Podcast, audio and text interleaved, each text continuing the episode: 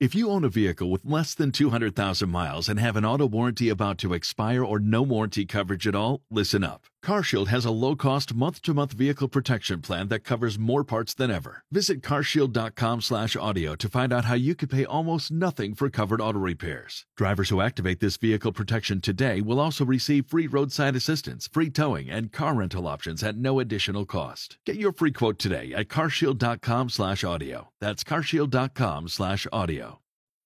Right, it is a Thursday morning. That means time for us to uh, find out what's happening in and around Stark County. And we have on our WHBC Newsline this morning Commissioner Richard Regula. Good morning, sir. Good morning, Pam. How's everything at WHBC? It's going great, and we're happy to be through the midterms. We're just happy to be moving on. well, I'll tell you what, Pam, I had a total knee replacement on October 18th. Oh. And so for the past three weeks, I've been uh, laying on my couch and icing my knee up, but it gave me a an opportunity to watch all the political coverage that's going on with the midterm elections. Uh, you know, I tried to switch back and forth from uh, Fox News to CNN to MSNBC and to ABC News, and I tell you what, it gave you a, one a real perspective of how important it is to for people to get out and vote. That's right. And the one thing I want to give a credit to our local board of elections. I want to give credit to Secretary of State Frank LaRose. We do things right in Ohio. Uh, if you want to vote, you can vote absentee. You can go to the Board of Elections. That's why we moved the Board of Elections out on to our uh, the facility out on Route 62, just to have the ease of access. There's plenty of parking and that kind of thing.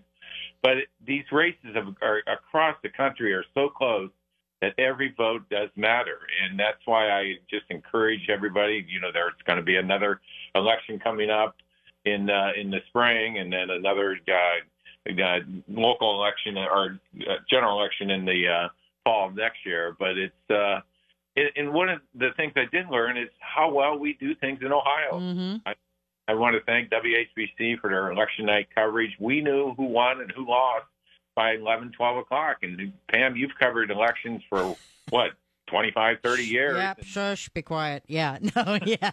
Absolutely. Yes. Yes. And But, uh, we do things right here in Ohio. And, and sit here, and I was just watching the coverage this morning. They don't know who won in Arizona and Nevada and Pennsylvania. They're they're still counting. So I give a lot of credit to our, our local board of elections and our state uh, under Secretary of State Frank LaRose that we do things right in Ohio. Yeah, in all those years, like, and when this all started to come out, you know, several years ago, the problems with elections and the supposed, you know, this and that, you know, people talking about it, I, I sat there in awe of that just for the fact that I have never heard nor seen of issues with elections, maybe because I covered elections in Ohio for 30 years and never, Yep. you know, we've never had to deal with anything like that. And that's, like you say, that's uh, kudos to everybody involved. And, and it's nice when you don't have to stay up all night on election night and continue to go through the next day, you know?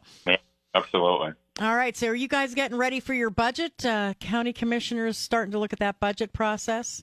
We are. We had a, uh couple budget hearings on Tuesday. I wanted uh, our budget director Chris Nichols does a great job for us, and one of the things he does is, you know, we have to look not not just to next year. You have to look one, two, three, four, five years down the road.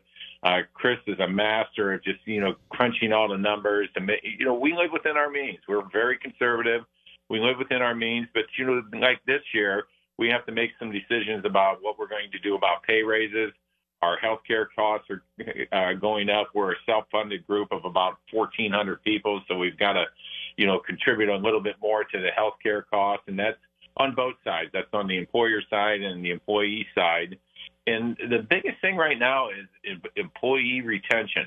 It used to be that you know we'd have uh, you know two or three retirements a year, or somebody would move on to a, a different position. But you know we're like every other, even in the private industry. It's it's tougher and tougher to keep employees. I, I think last month we lost uh, 10 employees, which was down from, uh, I know, a couple months in uh, August or September. We lost uh, 20 to 25 employees, and they're hard to replace. I mean, it's a it's a very tough market out there, so we want to make sure that we we make a, as attractive as possible of every position in Stark County and take care of our employees.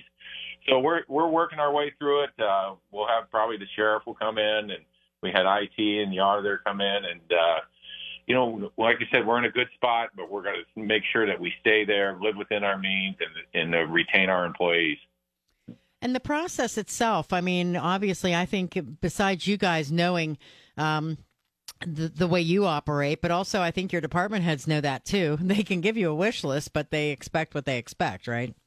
They do, and and, uh, and that's one of the things that Chris has really brought the stabilization to all of the departments in the county. They, they're they know that you know you can ask for the, the stars and the moons, but uh, Chris keeps everybody pretty grounded and says, okay, here's what we have to work with we want to make sure that everybody has what they need, especially when it comes to when we had the IT and the and the auditor in and talk about cybersecurity and that kind of things. And we want to make sure that the sheriff has the vehicles and the things that he needs, and even our sanitary sewer department. They've been out purchasing vehicles. You know, vehicles are hard to find right now too. So you got to make sure everybody has what they need and and to make them as most efficient as possible.